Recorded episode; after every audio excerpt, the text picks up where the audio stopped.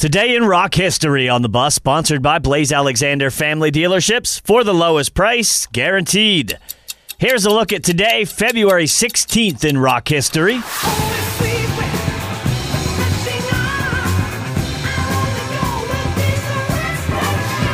Today in 1972, Led Zeppelin kick off their first tour of Australia and New Zealand.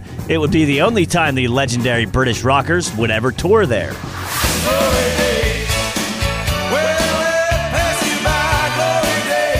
On this day in 1985, Bruce Springsteen went to number one on the UK album chart with Born in the USA, his seventh studio album.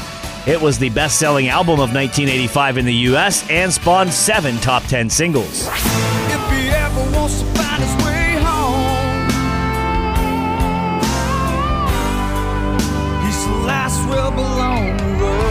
And in 1993, Lynyrd Skynyrd released The Last Rebel, the band's seventh album. It is the last album to feature drummer Kurt Custer and guitarist Randall Hall. And that's today, February 16th in rock history.